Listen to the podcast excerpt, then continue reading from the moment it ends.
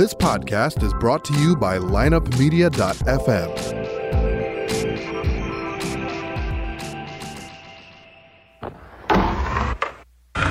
Because if you can tell me what your habits are, I can tell you what sort of a person you are. I can tell you what your future looks like. But like I always say, life is 10% what happens to you, it's 90% what you do about it. The people who are most effective in the workplace believe that their future is going to be bigger than their past. When people don't believe that their future is going to be bigger than their past, they begin to disengage. You're listening to The Circuit of Success, a podcast dedicated to helping you achieve success in every facet of life. Only on the lineupmedia.fm podcast network. Now, your host, Brett Gilliland. Welcome to the Circuit of Success. I'm your host, Brett Gilliland. I'm the co founder and CEO of Visionary Wealth Advisors as well. And today I have the pleasure to talk with Nigel Bennett. How you doing? Hey, I'm fantastic. Fantastic, awesome. Brett. Thanks. Thanks so much uh, for having me on. It's good to be with you. You're coming to us yeah. from Vancouver, Canada. Is that correct? I am. I am. Yeah, Vancouver. Um, yeah, today it's a nice day. The past few days has been just uh, horrific. You know, is that right? Storms, storms, and wind and rain. But uh, today's beautiful.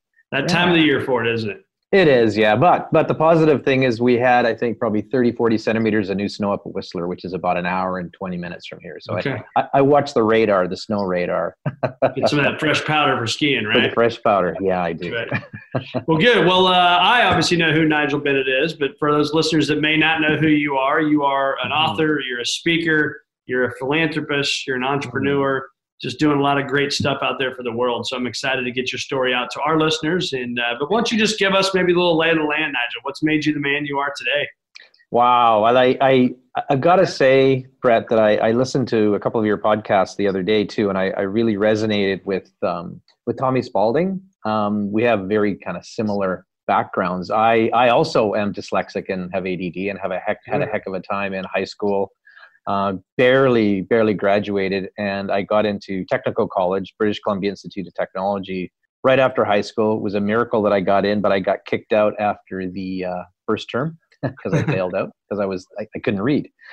And um, but i begged and i scratched and i clawed and i got got my way back in. And with the help of others because i was able to surround myself with some really amazing people they helped me graduate. And um, yeah and, and right after that i I ended up in Venezuela um, working down on the oil rigs uh, doing some environmental mapping. My, my father had an environmental uh, mapping company uh, where he was doing national oil spill contingency plans for countries. And right out of high school at 18, the next day, you know, hung over and whatever I was the next day after high school graduation, I, um, I was in Venezuela and I was hanging out of helicopters and photographing Lake Maracaibo uh, for environmental degradation and whatnot. And um, I had a really rude awakening in my first week there. I was in a helicopter flying up the uh, west side of the lake, and um, we were being hailed uh, from below because I think we got a little bit too close to the Colombian border, and we were being shot at by the FARC guerrillas, who are still operating in the area today. Yeah,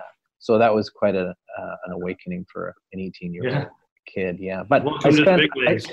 Yeah, I know, I know. Coming from Vancouver, it was it was quite the uh, quite the wake up call. I bet. Yeah. I bet. But then, but then I found myself for the next ten years working in um, many countries. I was in Brazil, I was in uh, Venezuela, I was in Indonesia and China, and then I I had a long stint in Egypt, about five years on and off. Wow.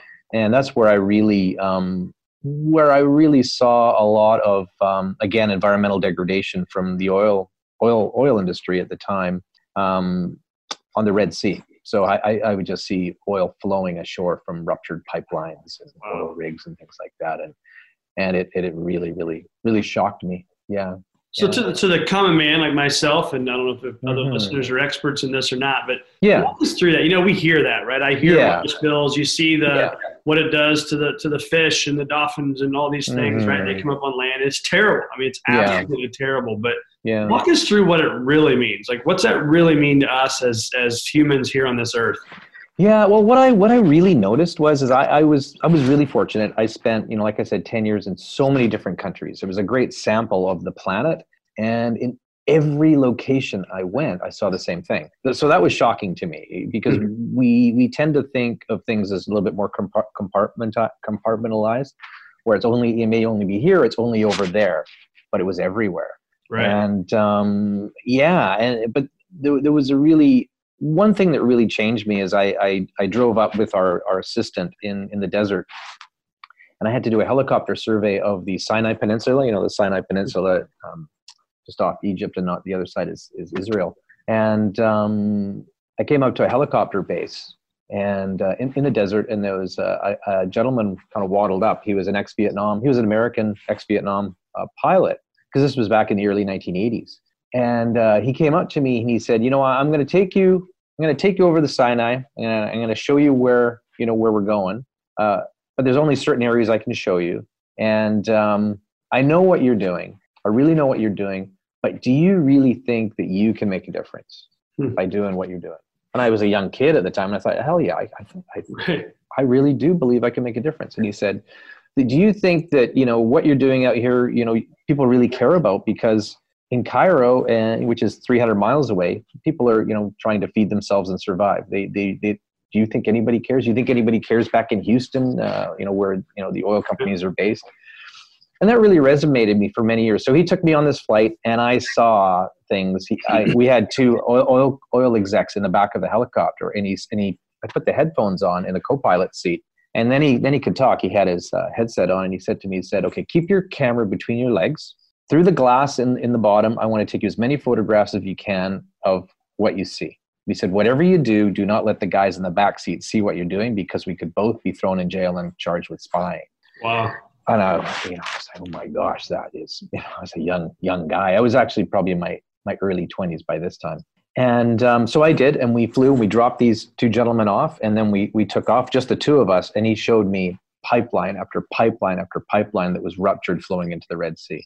And from that day forward, it really resonated me. And so I spent five years on and off in Egypt.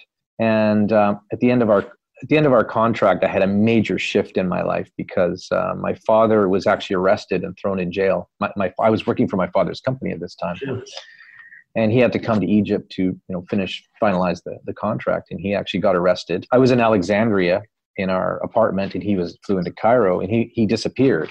And so I showed up in Cairo and was escorted to a room um, in a hotel um, by a gentleman. And I sat on the floor for you know probably eight eight or nine hours in the dark, uh, discussing you know what we thought had happened to him. And he'd been arrested. And there was a phone call on on an old desk in the middle of the night, and I had to basically it was my father on the phone, and he he said a one you know one sentence said take the next bus and get out of you know get take the next bus and go stay with Mike. And I like, what does that mean? So it meant take the next uh, flight out of Egypt and stay with my cousin Mike in London and try and get him out. So, so uh, long and the short of that is I did get out, and he was incarcerated for about six months, and we were we were able to get him get him out. Um, but when I got back to Vancouver, I realized that we it was really tough. My sister was working for our business as well. It was really tough that our um, our ethics clashed. My father and my ethics clashed. I, you know, he was he evolved in a completely different space and time than than I did.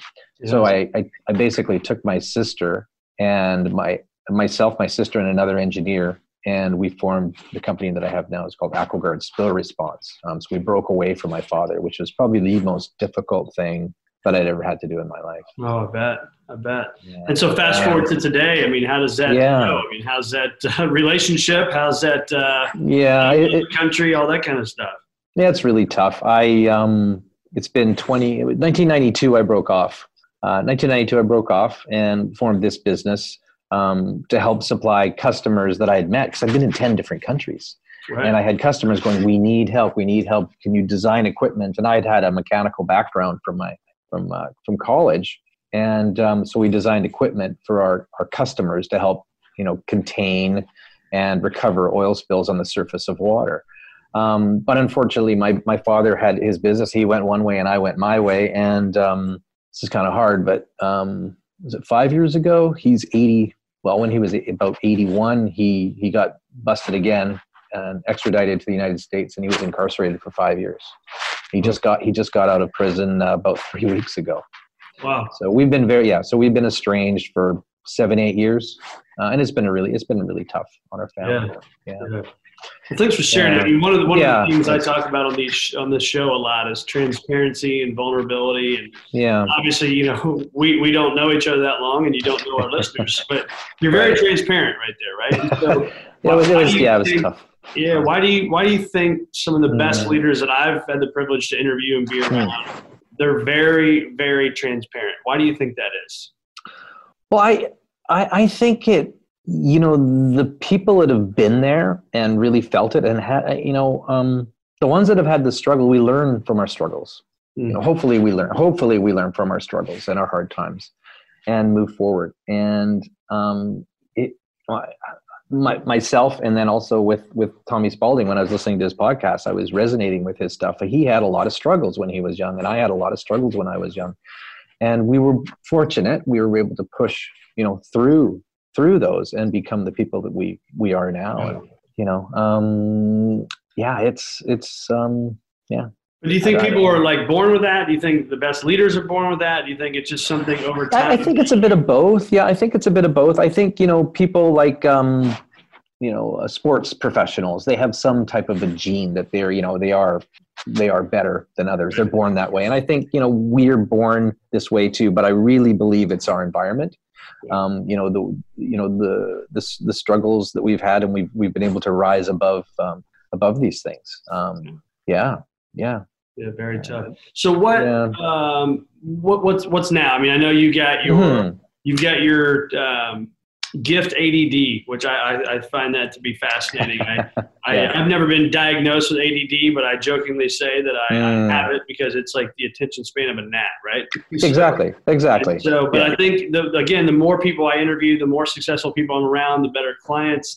Um, you know, these clients that we have, it's the most successful people in the world have that that very short you know, attention span. So, so what's that I- gift of ADD that you're you're talking about in that business you guys are doing? Well, I, I my, my family um, and my coach. I have a coach. Um, my coach coaches CEOs from all over the world. You know, mostly the U.S. and Canada, but uh, from Dubai to India and Australia.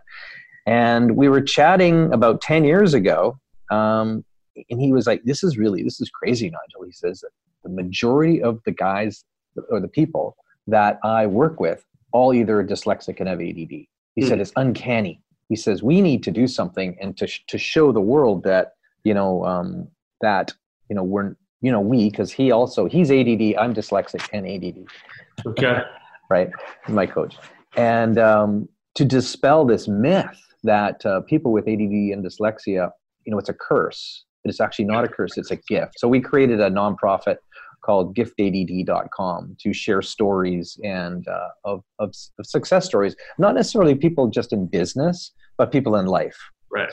you know um, so for everything from sports to entrepreneurs to people that uh, that have been able to you know give and have great great lives. So that's that's one of the things that i'm working on. But it was it was amazing. I i for myself a, large shift in my life uh, when i was able to graduate from college which was which was crazy and i was was working in this o- the oil industry i started this business which was called aquaguard spill response and um, i was living in it was putting out fires every day. I, I call it the doorknob effect. You know, I'd show up to my office every day. I'd put my hand on the doorknob, and I just and take a deep breath, and I'd step into what's that?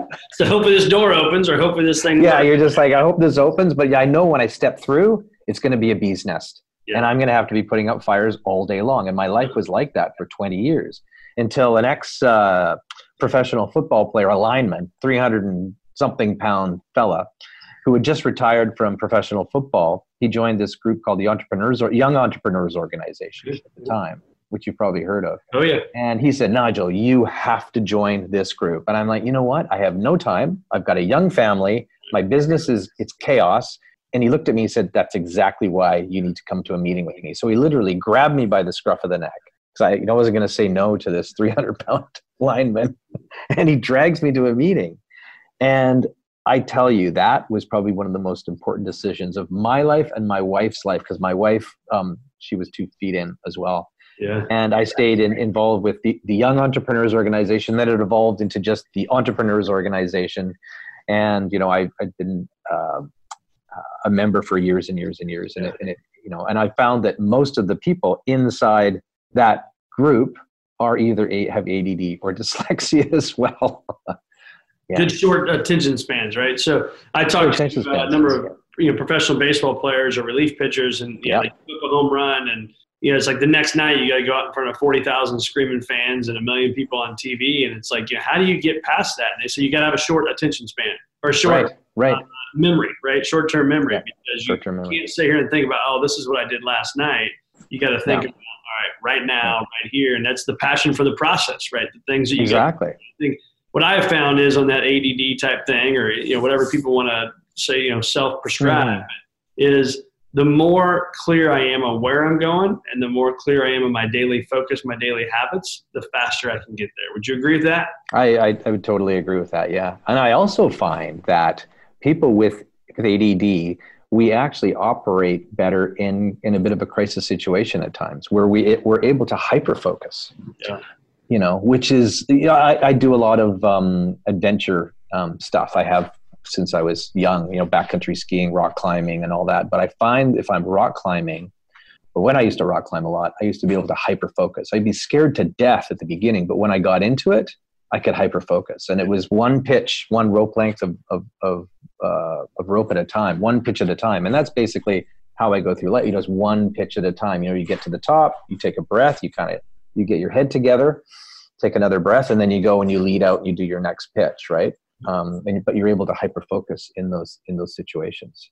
Um, it's been, yeah, yeah, it, it, very interesting so, talk to us about um, fear. Mm-hmm. In a lot of these shows, I talk about fear and how uh, fear can be a good thing, right? Mm-hmm. It, can, it, can, also be a very bad thing. Um, but I think the fears you've put in your mind over your lifetime, yes, those have actually blown up to the magnitude you put them in your mind to be.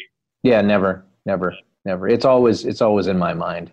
Right. Um, but I always find, you know, it, there, there, there was a study done. I learned when I, I, I uh, the Entrepreneurs Organization is taking me and taking me into another group at MIT in Boston, which I've been going to for uh, 15 or it's our 16th year this year, and it's called Gathering of Titans.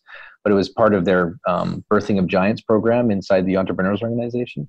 And um, I was, um, oh my gosh, what was I going to say? I lost my. What was your question again? uh, no, just your number of fear. yeah. Up, yeah.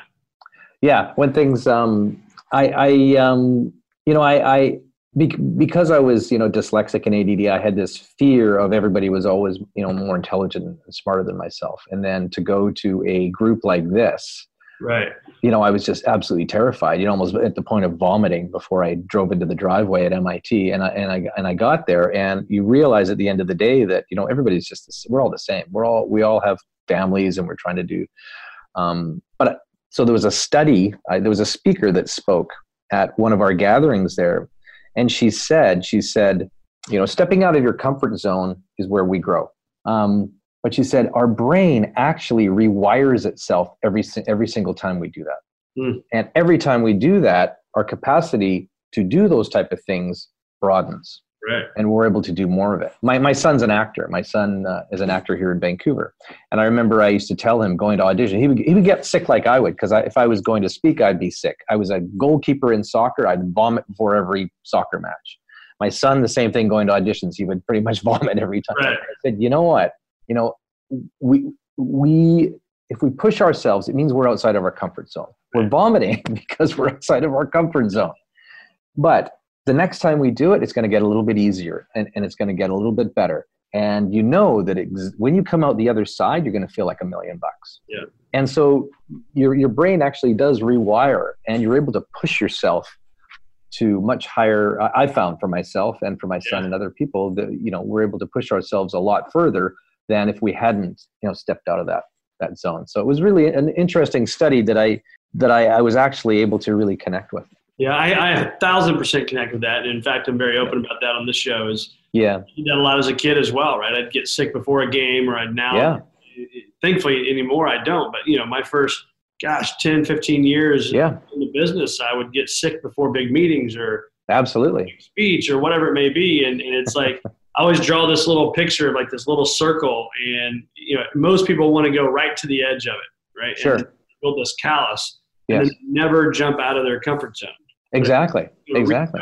and go out and build this bigger circle. Each time the circle gets bigger and bigger and bigger and bigger, and then it gets easier to do it. And it gets easier to do it. Yeah. Exactly. Like, Exactly. why- how do you battle through that? And I'm like, believe it or not, you just have to go through the You battle. just do it. Just- you just got to do it. And Yeah. it's, uh, but it's very. but but I, I do have I mean I do have old old friends you know that I've known for for 50 years now believe it or not um, that you know have never really pushed themselves and it's the same but that that's fine people are wired differently um, but those that you know push themselves and I have people come to me I said they, they say you know how have you been able to do so much and I, I don't think that I do that much I honestly don't and um, I, I just say, well, it's just you just it just kind of you just kind of push yourself and push yourself a little bit, and and then it, it evolves and it and it happens. You know, it's Yes. um does. Yeah. I mean, for for myself, I you know, uh, business is tough. Uh, business is tough, and it and, and it has been tough. But I've been really, really, really fortunate that over the years, um, I've been able to set the business up to run without me. Um, I had a partner. Uh, I had a partner of 30 years, and we're, we bought him out a, a few years ago, back in 2012. And I had a, another guy come up through the ranks, and he was the natural guy to to run my business for me. And um, so it's it's been a it, it's been able it's been o- it's opened me up to be able to do so many more things in my life at this point. I'm 57 now, and I've been able to do uh, you know these things that I really really care about. And my book, you know, is is called uh, "Take That Leap: Risking It All for What Really Matters." And for me, in my stage of my life right now, I I I get more joy out of giving of myself and as and as my family than anything else that I could ever imagine. So I've been really really fortunate, and I think it's because I pushed myself so much when I was younger to to set things up, and I was I, I wasn't able to do that without number one was joining the entrepreneurs organization or a peer group, some kind of a peer. I think peer groups are some of the most amazing experiences that we can have, and we do evolve out of them over time. We just go into another one, and then having a um, a coach hold me accountable to all my my my goals and my desires over the years has just been absolutely paramount. You know, it's um and to be able that. to The coaching yeah, part is so crucial, right? I mean, it's, It is. so critically important to slow down, and I think especially for those listening that run companies, you're at Mhm. the top. I mean, there's only there's only so many people you can talk to, right? And yeah. so, There's there's not many. There's not many at all. yeah, a number Yeah. of years with the coach. Even though there's those times it would show up on the calendar and you're like, ah, I have no I idea know. Talk about today. And next thing I know, it's hour and a half's gone by, and I've you know Exactly. So, Exactly. I would go. We go. We would. Um, we would go hiking. I'd hike with my coach in the mountains around here. We'd Yeah. talk for three hours, and I would be. I'd feel exactly the same way as you. I, I go. What, are we, what am I going to talk about today? I can't. And I come out of there, and I'd be like, "Oh, this was a, this was absolutely incredible. like, wow! I just, I just, you know, you just can't see the forest through the trees, and it's and so." So I worked with my I worked with my coach Kevin Lawrence for he's a gazelles coach. He works with Verne Harnish, is you know the whole Verne Harnish group. Um, uh, and so I worked with him for probably over 10 years. And the, we, we would uh, work our way through these little asteroid belts of things like setting up the business to run without me, you know, bringing in new people and et cetera. But there was one last thing on my list that I, that I had, my, my biggest goal for me. And mine was, you know, basically taking my family and traveling for a year Hmm. and setting, setting everything up to run without me so then I could take my family and we could travel. And so I was on the phone to Kevin and we're going through the list and he says, Hey, there's, you know, one more thing on your list here that you, you know, you really wanted to achieve here. And I said, Oh yeah. Okay. What, what was that? And he goes, well, it's take off for a year with your family and travel. And I'm like, yeah, well, you know, you know, the, the same old, you know, excuses. And he goes, no, no, no, this was on your list. This is what you really wanted. You wanted to achieve freedom. Freedom was your biggest goal. And I said, yes, I know, but, but, but, and, and he said, well, your wife, Rake, my wife, uh, name is Reiko. And he says, Reiko there. And she was there. And he said, could you ask her if she still, you know, if she wants to do that? And I said, well, I, you know, she's busy. She can't. So I yelled across the You give kitchen. every, said- every reason why I'm not going to do this. Exactly. Yeah. And I yelled across the kitchen and I said, Hey, Reiko, you know, uh, do you still want to take that year off and travel the world and blah, blah, blah? And she goes, Absolutely. And I said, "Oh, Okay. And Kevin's like, Okay, that's it. Let's set it up. It'll take us a couple months to do it and then you're gone. So within two months, I think we were we were gone. We hit 17 countries. We are my son had just graduated from high school. My my daughter was in the ninth grade. We homeschooled her and we were we were off the beaten path like we're airbnbs or little apartments no fancy hotels and we were in Myanmar and uh, Bhutan and Argentina, Brazil, Colombia, you know, Holy Middle East, and it was the most incredible thing that I've ever done. And I made up all the excuses in the world not to do it. Right. And it was easy. It was actually it was easy. Think of that gift for your children. Yeah, I know. Yeah, my, my kids have become just great uh, global citizens because we do we do a lot of volunteer work as well. Yeah. Yeah, and when, when what Tommy mentioned, it was funny. Tommy mentioned uh, going to Homes of Hope in Mexico, and uh, building houses for the for the homeless. And we've been we've been doing the same program. I've never crossed come across them down there. We've been doing that for years with. Well, now you guys are connected because of the yeah, show. so it's Great. incredible. But but but uh, as we like to give as our family to go with our family and take part in something like that, I, don't think there's anything more powerful as parents that we can give to our kids and to ourselves and to the people that we're you know we're working with. Yeah, I'm a big fan of Jesse Itzler and just following his Hmm. life. Right. Talked about being with, of all people, a financial person, like what we do for a living. And Yeah. we talk to our clients about this too. It's, you know, of course you want to give money to your kids and do all that stuff too. Right. But in that Right. growth stage, do you also, wouldn't it be great to also give them experiences? Yeah. Yeah. Right? Because what are they going to remember more, the, the money or are they going to remember the experiences they the had? experience. Yeah. I know my, my wife and I, when our kids were very, very young, we agreed that we were going to focus on raising our kids as global citizens and showing them as much as this amazing world as as we could. And we, but we would go simple, you know, backpack and simple. Since uh, we were, I think we were in Thailand. My daughter was three months old and breastfeeding, and my boys were three and five. And uh, I had an EO buddy that had moved there, but it was, you know, that was pretty, you know, ballsy to go with three Yeah. little tiny kids. And, Yeah. but that that opened it up that and they have haven't my daughter right now my daughter's 19 she um she's teaching skiing in hakuba japan for this winter she's 19 and uh yeah and my my son he's 25 and he just got he's working uh, as a full-time job now but he he took three months he was traveling in india and china and all over asia last year and then you know Oh, my other yeah it's just yeah, my other son gets on a plane and is touring around peru and helping and with kids and things down there It's- Well, they've uh, been really cool. example, right? So I think that's part as a leader. Just you got to lead by example. Yeah, yeah, and it's just, but it's just so, it's just so amazing to to be able to have that opportunity to do that. And and I, I know a lot of us, you know, like I made up so many excuses that I just know I can't do it. I'm too busy in my business. I'm too busy in whatever. But I, but I really found that as entrepreneurs, um, every day is is can be chaos, and every day we're putting out fires. And it's so easy to say, you know what, I'm going to skip skip my son's soccer practice today because I've got a meeting, or I'm going to you know, I, I'm not going to go to my kid's Christmas concert because I've, you know, they, they don't know I'm there anyway, you know. But I, I, I think that, you know, um, it, it just means so much to them that we do this. So I think that, you know, as entrepreneurs, it's just don't skip our, our kids' um, stuff for a business. Uh, for a business crisis, because we're in crisis every day. It's so easy to get, and once you get into that rhythm of doing it, 20 years goes by and unfortunately most you know i'd say that 80% or 70% of the entrepreneurs I, that i know have had really difficult relationships with their kids and their significant others over the years and, When you hear the word choices, what comes to mind? Choices. choices to spend as much time as we can you know for me um, spend as much time as we can with our families. You know the, the, the holiday season is just past here and um, we had a wonderful wonderful time but i hear a lot of other people that have had really really tough times um, because of their relationships with their kids or their families. And um, the choices that we make when our kids are young but when our kids are young typically that's when we have our, our as an entrepreneur that's when our businesses are just starting out. Right. and it's easy to brush things off. Don't do it.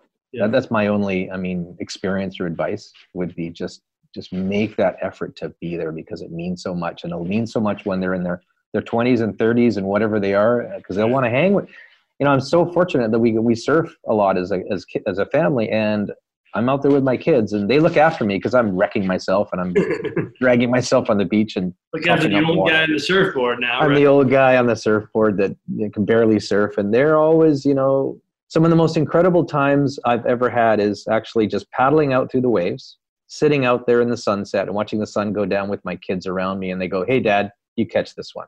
I'm like, Yeah. "Cool, man, thanks." And off I go. I paddle out, and I see them catch a few, and we're all sitting out there in the tranquility of of of the ocean and i don't think there's anything more special anywhere Yeah. than something like that That's beautiful. yeah. but but it's a lot it takes a lot of work oh, I bet. I've never Yeah. done that, but I bet that does. It's uh, yeah it's on the old bucket list. Learn how to surf, right? well, I learned when I was I had a bucket list because for my EO guys, we put a bucket list when the film came out. I think when I turned forty, and so I when I turned forty, I I learned how to surf.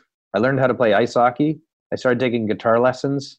There was something else I can't remember what it was, but I hadn't done any of that before I was forty. and now now I just love all of it. It's, it's brutally tough and, and frustrating to learn to play the guitar, isn't it? My- It is, yeah. Oh, absolutely, yeah. But the, the cool thing was, is we all were going to like a Tom Lee music down the road.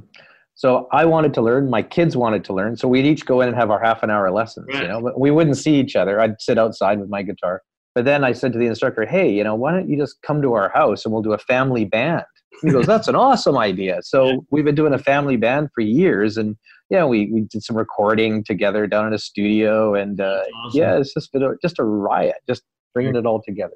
So, uh, what what do you wish if, if you if, if you could make a wish? Um, hmm Somebody picks up your book today. What's what's that one wish you hope they get from that book? That one thing. Yeah, there's I mean there's a lot of a lot of stories and I wrote the book as a um, a book of experiences and experience and story sharing from from a life as opposed to a how-to book. I know a lot of books these days are you know how how to become a billionaire or how to become a you know whatever, you know, three steps to that, which is which is great, but I didn't want to write a book that way. Um, but out of my book, I you know I there's there's a lot around you know the business and the early days of, of starting and running a business and, and the trials and tribulations you know for me you know joining a the entrepreneurs organization was huge getting a getting a coach was huge um, and staying you know together with these peer groups but then at the end um, it's being able to you know i share stories of how i was able to set my business up to run without me Yeah. i'm still connected i was um, I was approached. Oh, I was approached ten, say ten years ago, to sell my business to a large British competitor, and uh, we had the deal done. Had the deal done, and uh, they they put down a deposit, and I thought this is every entrepreneur's dream. Everything that I've ever learned in, say, the book The E Myth, you know, by Michael Gerber, was to set your business up, put uh, put everything together, and unload it for a big bag of cash. You know, put all the systems in place and unload it. And I thought that's what is happening and I was offered a big bag of cash. But then we had a speaker who uh, was at my my um, MIT class. Her name was Lynn Twist. Uh, she wrote a book called The Soul of Money, and she works with indigenous tribes in the Amazon to help preserve their way of life. And she invited myself and my family and some of the other members of my class to go deep into the Amazon to uh, witness a tribe that only had contact with that group. Uh, they'd only been discovered 10 years ago. So I went with my family and um, we went on this amazing journey and we, we did what was called a, a ceremony with the Achuar tribe and it consisted of ayahuasca which is a um, hallucinogenic uh, two vines that come together. And i had no idea what we were going to do. So i was but i was really perplexed at the time whether i should sell my business or not but i mean it had already pretty much sold and i was going to get this big bag of cash. And i went on this journey and i think what it did is it it tapped into my deep deep conscience and i saw this face i saw this face look at me. It was a great warm beautiful face and smiling and i thought well this is great. And then it turned to a face of great responsibility and it really scared me. And but and i was on this this ayahuasca journey in the middle of the rainforest on the side of the amazon. And um, I, when i was flying back to uh, vancouver I, I said you know what? I'm doing this for the wrong reason i'm selling my business for the wrong reason. I'm selling it for a big bag of cash but what am i going to do? I'm going to go and sit on the beach and sell t-shirts now? What am i going to do? And i think what my conscience was trying to tell me was that i have a great responsibility not to sell the business but to use my business and leverage the platform that i've made and built with all these amazing people. For 30 years was i going to give all that up? But if i could leverage that to do good in the world that that was really that would have amazing an amazing impact. And so what i did is i came back to vancouver I flew to London. I took the deal off the ta- table. I said, guys, business isn't for sale. Came back, bought up my business partner, brought this other fellow up, and been with me since he was 18 years old. And I've been using my platform and my business to do to do as much good as I can. Wh- Whoever wants me, um, if, if there's anything that I can contribute to, I'm, I'm there. And I think as entrepreneurs, we all have a great responsibility um, to help, you know, the world, the planet, society, whatever it is, um, as opposed to just hoarding and making as much cash as we possibly can and building walls around ourselves. We, we once if, if we do, I've seen people in my um, in my circle that have sold their businesses for hundreds of millions of dollars, and they've. It's unfortunate. They seem to have lost their soul, and every single one of them have, have come up to me a few years after the sale and said, "I shouldn't have done it. Yeah. I shouldn't have done you. it." I hear the exact same thing.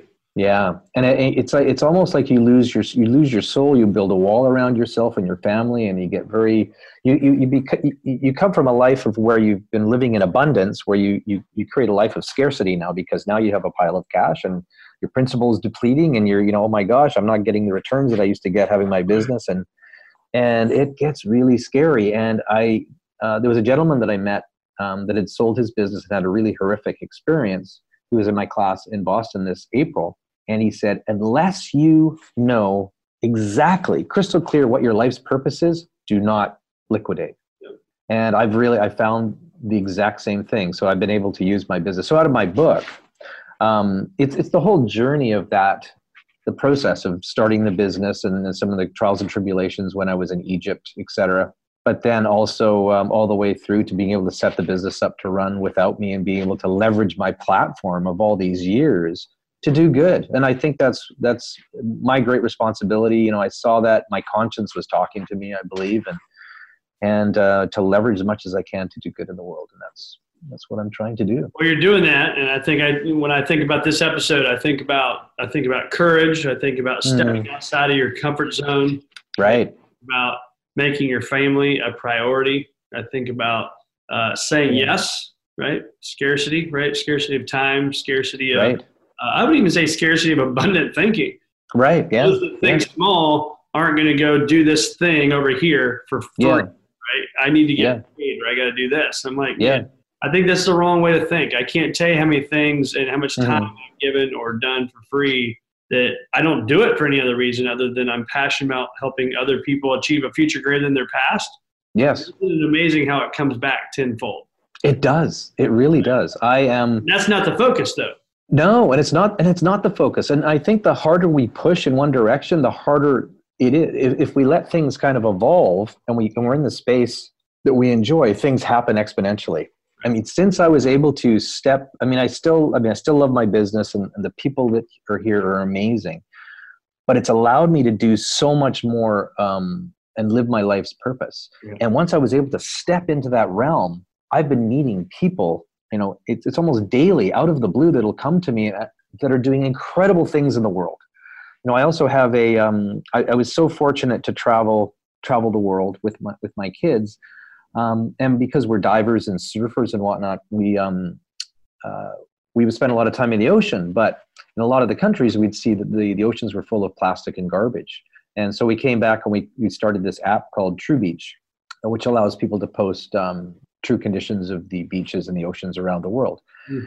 And I, I, I just since I've stepped into that that realm, people have been coming to me from all over the world, and out of out of the blue, and that are doing incredible things. And the, the most amazing thing that I've really noticed with you know because I haven't done a lot of nonprofit stuff, but now that I'm doing a lot more, a lot of them are women and they're women CEOs of these these organizations. Uh, there's Ocean Legacy and there's uh, Surfrider Foundation, and um, they are doing absolutely incredible things. So, I mean, there's us being a guy in this wor- world It's very interesting to see the women are really, really coming on strong in in you know in this space, and I'm really you know, really happy to see it.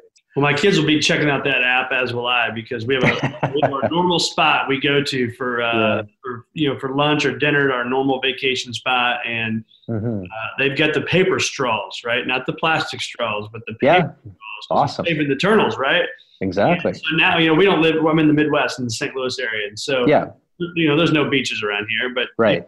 my kids love the places around here that have paper straws. They're like they're saving the turtles, you know. So, I know, I know, I know. uh, it's good stuff, and I'm I'm, Yeah. I'm I'm so glad to hear what you're doing because Well, the, the, an interesting thing that you say about your kids is that I know when Lynn Twist invited us to go into the Amazon when I was at my class in Boston, it was mostly for CEOs, and it was a, it was basically a fundraiser to help bring awareness to this this tribe in the Amazon. And I said to her, I said, Lynn, I want to bring my family with me. And she's like, Whoa, whoa, whoa, wait a minute. Um, it's really. I said, Lynn, I've got this much bandwidth left in my life. right, My kids and my family have my kids have this much. Yeah, and you know they're the future. They're the ones that are going to make you know the huge changes. And and and and so they have to come because they have they're way a lot more savvy on social media and whatnot than than I am. And, if they experience something like that they're going to tell everybody and it's going to go exponential. Yep. and she said you know what? You're right and so she invited them and my kids got to go and spend time with Yashwar and really see you know you know the ramifications of what we're doing you know in in in the amazon from deforestation to oil pollution and whatnot. And so yeah so you're you're, you're so right. You know they're the, the, with the straws i'm really amazed. The straw thing took off. It only took about two or three years for that straw thing to just go ballistic. Yeah. so imagine what we can do with all this other Well, if you're the Oh, straw salesman, how do you, how does somebody say no to saving? yeah that's right Uh, so where do our listeners find more of Nigel Bennett? Where uh, where do we find you? Yeah, you can go to uh, www.nigeljbennett.com at my website. Um, my book is there. Um, it, there's a link there to Amazon. You can get the book, Take That Leap, Risking It All for What Really Matters on Amazon. Also, I did the audio version back in the summer here. So it's also, that's available on Audible and iTunes and you know, wherever you can get it. So yeah. That's awesome. Well, Nigel, thanks so much for being with us on the Circuit of Success. Uh, again, just uh, lots of takeaways here from family to, to taking risks to traveling, seeing the world, and just not only just seeing it because you can and you want to go on vacation, but seeing it and trying to make a difference in the world. So thank you. Hats off to you for what you're doing. Much No, thanks, Brett. I really, really appreciate it. Great chatting with you. Yeah, you as well. Thanks so much. Okay, take care. Tune in next week for another episode of The Circuit of Success with Brett Gilliland on the lineupmedia.fm podcast network. Subscribe to the show on iTunes, Google Play, Stitcher, and through our website, circuitofsuccess.com. Follow us on Facebook and Twitter and email any questions to info at circuitofsuccess.com.